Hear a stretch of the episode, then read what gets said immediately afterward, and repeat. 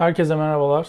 Bugünkü videoda kesmek anlamına gelen sek kökü üzerinden 12 tane İngilizce kelimeye odaklanacağız. Hadi başlayalım.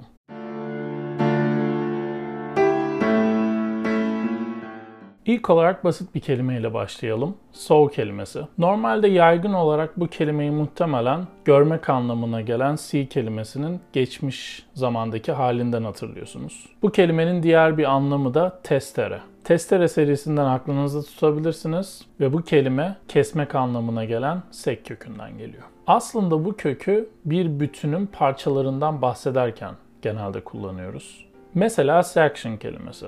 İngilizce'de section kelimesi bölüm anlamına geliyor. Benzer şekilde sector kelimesi de bu kökten geliyor. Genelde bu kelimeyi Türkçe'de kamu sektörü, özel sektör, finans sektörü gibi bağlamlarda kullanıyoruz. Yani bir bütünün belli spesifik parçaları. Çok benzer bir anlamdaki farklı bir kelime de segment kelimesi. İsim olarak kullandığımızda parça, fiil olarak kullandığımızda ise bölmek anlamına geliyor ve yine bu kelime de kesmek anlamındaki sek kökünden geliyor. Başka bir kelime de sect kelimesi. Sect, mezhep ya da tarikat anlamlarına geliyor. Yani bir dinin spesifik parçalarından biri yine. İngilizce'de de bazen çok daha spesifik bir anlamda kullanıyoruz. Bu anlamda dinin ana akım yorumlarından ayrılıp daha ekstrem yorumlara yönelen dini gruplar. Ama yine mantık aynı. Dinin bir parçası ya da dinin ana akım yorumundan ayrılmış, kesilmiş belli gruplar. Başka bir kelime de skin kelimesi.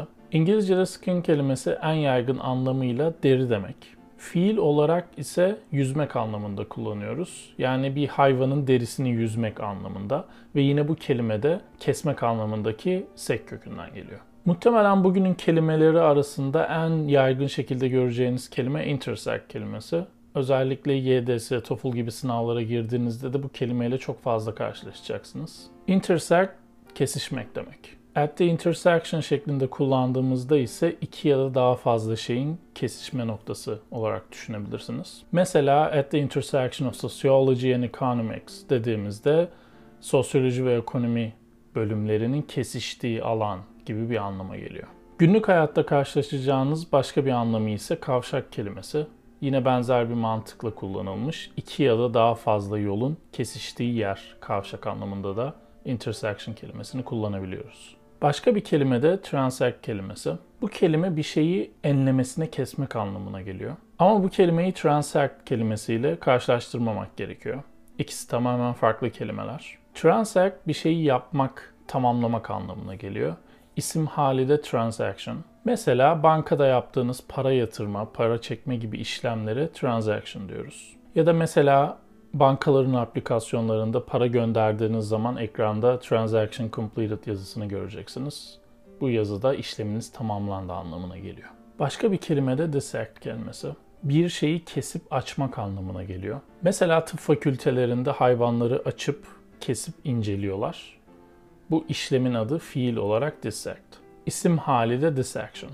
Birazcık daha tarihi bağlamda inceleyeceğimiz başka bir kelime de Saxon kelimesi. Bu kelimenin de kesmek anlamına gelen sek kökünden geldiği söyleniyor ama çok farklı yorumlar var. Dolayısıyla şimdi anlatacağım hikaye çok net bir etimolojik gerçeklik değil. Saxon kelimesini genelde Anglo-Sakson bağlamında çok fazla görüyoruz. Anglo-Sakson da 5. yüzyıl ve sonrasında Britanya'ya göç etmiş Cermen gruplara verilen isim. Bu kelimenin İlk anlamı ise aslında kılıçlı savaşçı demek. Kesmek anlamına gelen sek ön eki ilk önce ön Cermen dil ailesine geçmiş ve bıçak, kılıç gibi anlamlara gelen sahsa kelimesi oluşmuş. Oradan da Saxon kelimesi oluşmuş. Ama dediğim gibi bu sadece yorumlardan bir tanesi. Son olarak geometri ve trigonometri gibi alanlarda karşılaştığımız iki tane kelimeye odaklanalım. Mesela sekant terimi.